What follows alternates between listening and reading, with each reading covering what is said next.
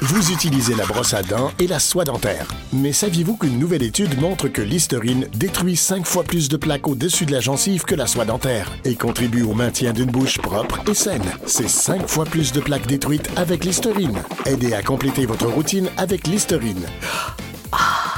Le rince-bouche ne doit pas remplacer la brosse à dents ou la soie dentaire. Ce produit pourrait ne pas vous convenir. Toujours lire l'étiquette et suivre le mode d'emploi.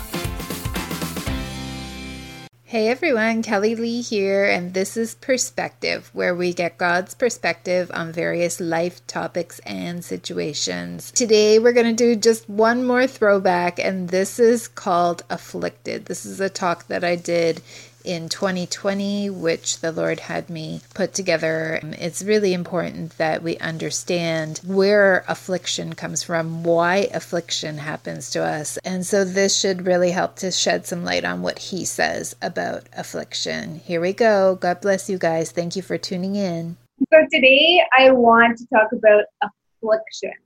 And, you know, what are the reasons why we are afflicted. Now, contrary to belief, you know, a lot of people think that affliction actually comes from the enemy, and sometimes it does, but sometimes it comes from God. And so why does he afflict us? Most of the time, affliction comes because he actually wants us to turn back to him. He wants us to repent.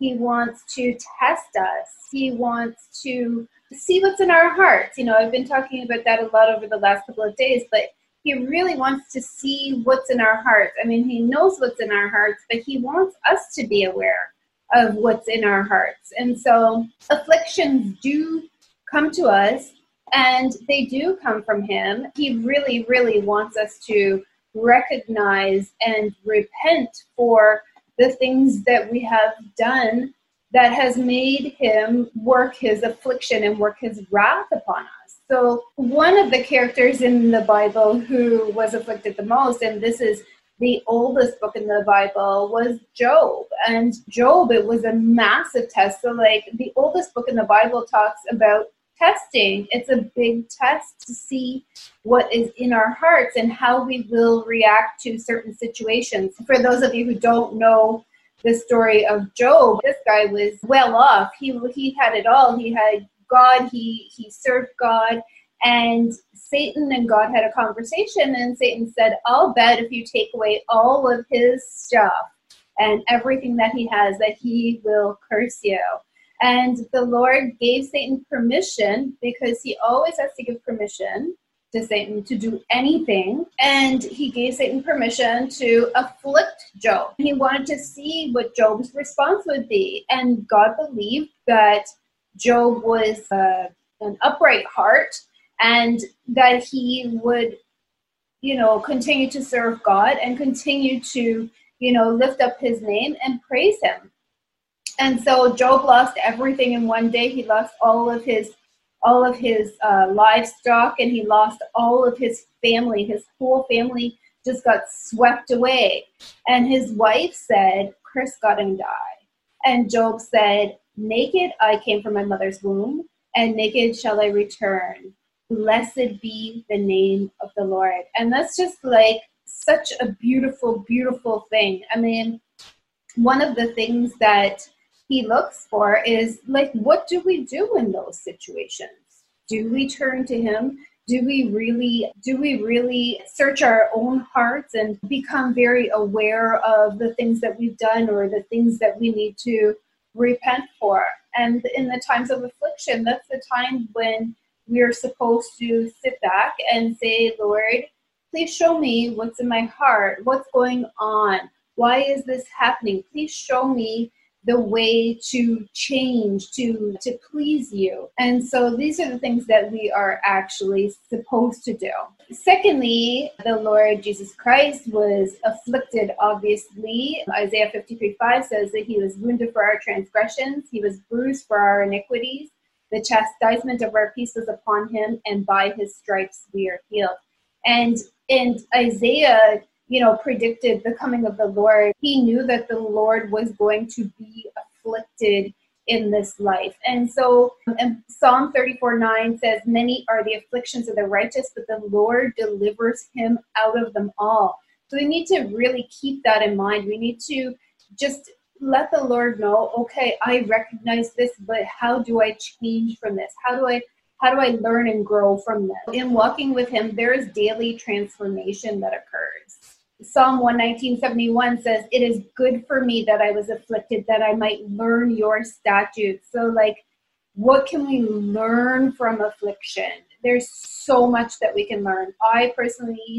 I cannot even tell you how much he has not just saved me, but just like changed my heart, changed my mind, and really, really wanted to come to him and just, you know, be of a pure heart and like search my heart if there's anything in it, Lord. And please change me to be more like you every day. So James 1:2-4 says, count it all joy, my brothers, when you meet trials of various kinds, for you know that the testing of your faith produces steadfastness. And let steadfastness have its full effect, that you may be perfect and complete, lacking in nothing. So, you know, these things come to us to perfect us and to make us more like Christ every single day. So we need to continually be like, Lord, I repent for anything that is in my heart that is not of you, that is, you know, of this world. And so these are the things that we should be doing on a daily basis just to make sure that we are in right standing with the Lord. 2 Corinthians 4:17 says, for this light momentary affliction is preparing us for the eternal weight of glory beyond all comparison. This affliction that he puts upon us, it is for a short period of time until we realize and recognize our errors, and until we say, Lord, you know what, I come to you humbly. I lay myself down before you on the altar, and I just want you to know that you need to continue your work in me. I'm sorry for anything that I've done. And you know what? He is going to not remember your sins, number one, but also he's going to continue to transform you. 2 Corinthians 4:8-9 says, we are afflicted in every way, but not crushed, perplexed, but not driven to despair, persecuted, but not forsaken, struck down, but not destroyed. He doesn't come to destroy us. He comes to change us. And that is the most important message in times of affliction that we really truly need to understand, is that he is not here to destroy us. Even Jesus said he came to call the sinners to repentance. He was called to heal the sick. Psalm 9:13-14 says, be gracious to me, O Lord, see my affliction from those who hate me. So, you know, affliction doesn't just come from God, but it also comes from man. There's so much hate in the world, and especially online. There's so many trolls. There's so many people who purposely, like, people come to my YouTube channel and dislike on purpose. And it's funny, somebody actually posted about that the other day. Somebody said, I pray that whoever disliked this post will be found by the Lord and Savior Jesus Christ and transformed, because in coming against what I'm saying, you're actually coming against the inspired word of God. And so you're found to be fighting against God. The next one is Psalm 10:17-18. It says, Lord, you hear the desire of the afflicted. You will strengthen their heart. You will incline your ear to do justice to the fatherless and the oppressed. The thing about it is that he is strengthening us through the affliction. So we need to always, always keep that in mind. Why are we being tested? Why are we being tried? So that he can come into our hearts and actually really change us, make us more like him, to mold us. And this is what he does. He is the potter, and he molds us. And it's a continual process. It's not just something like, yeah, I was saved 5-10 years ago, and he transformed me then, but I still have issues with anger, and I still have issues with stress, and I still have issues with like worldly issues. Yes, it is a process, but to say, and I've heard somebody say this before, to say that I was saved like 10 years ago. No, but he already did that. He already changed me. No, it is a continual daily process in your walk with him. Like, he changes you daily. He lets you know daily what you've done wrong if you ask him to show you. So we need to continue to come to him and say, Lord, you know, I come to you with what I hope is a pure heart, but if it's not, please show me what is going on inside my mind, like what is going on that is not like you. Let me know so that you can change me. Romans 5:3 and 4 actually says that we are supposed to rejoice in our sufferings, knowing that the suffering produces endurance, and endurance produces character, and character produces hope. So we need to always keep that in mind. Rejoice in our sufferings. Look at what happened in Acts. You know, people were calling the apostles. They whipped them and beat them, and they said, you cannot use this name anymore, this name of Jesus. You cannot use this name. And what did they do after they were whipped and beaten for using the name of Jesus? They came out and they had their hands raised and they were praising Jesus. And that's what we are supposed to do in our times of suffering. Again, keep your hands raised like Moses, guys. I said this on my previous video, but you need to go back and watch that one, because when we keep our hands raised, that's how we live. Isaiah 48:10 says, behold, I have refined you, but not as silver. I have tried you in the furnace of affliction. This is what he does. He puts us into the fiery furnace for his purpose, for his glory, because when we come out, what happens? We are refined, we are changed, we are more like him. And so the affliction does come. It comes for his purpose. Again, everything happens for his purpose. And so what is the hope in all of this? This is one of my favorite scriptures, actually, that I'm about to talk to you about. And the way that I found it, I mean, I was listening to audio Bible, and I've made a video about this on my Instagram previously. I was listening to Isaiah 54, no weapon formed against us shall prosper. And I use that all the time. I even created a little video of MC Hammer dancing, Hammer Time.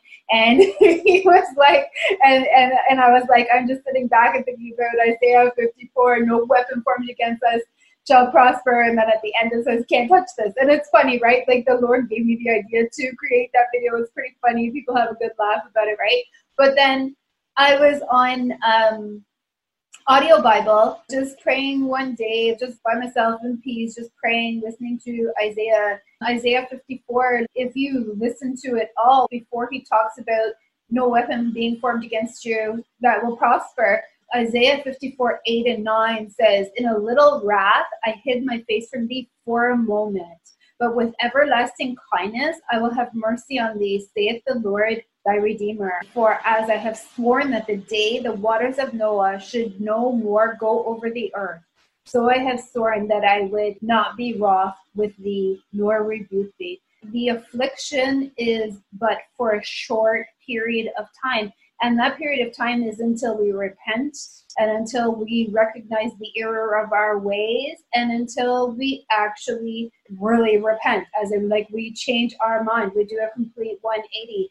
And he promises not to afflict us again. And the affliction and the fiery furnace and all of those other things are but for a period of time. So if you're going through a storm, just you need to know that and recognize that it is but for a period of time, and his promise is that he will not flood the earth again, and he has sworn that he will never do this again. By the covenant of the rainbow, he has sworn that he would not be wroth with us, nor rebuke us, nor afflict us again. So guys, just remember, it's a season and it's a period of time. So if you're going through it, you're going to go through it. You're going to go through the fiery furnace. But in all of this, it is testing your faith to make sure that it is genuine, as Peter said. So, guys, I pray this message has reached you. And if you are being afflicted, just know that there's a reason why you're being afflicted. And it's a good reason. It's to make you more like him. So I pray that you guys are blessed, that you are safe, that you are healthy, that you are healed, that you are whole, and that you have peace in the storm, in the name of our Lord and Savior, Jesus Christ. Amen. Love you guys. God bless. Salut Pierre, prêt pour le match? Wow! C'est quoi ça? Ça, Marc, c'est ma barbe des séries. Mais t'es pas un joueur? Non, mais je suis un conducteur. C'est l'événement Hyundai en série. De nouveaux véhicules arrivent chaque jour. Des recrues de choix avec plein d'équipements de sécurité, de connectivité, de confort et une garantie limitée de 5 ans. Tu devrais en profiter. D'accord, mais tu vas faire une petite chose pour moi avant. Ben bien sûr, quoi donc? Oh, ma parole, non, non, pas le rasoir! Commandez votre nouvelle Hyundai dès aujourd'hui. Des conditions s'appliquent. La disponibilité des véhicules varie selon le modèle.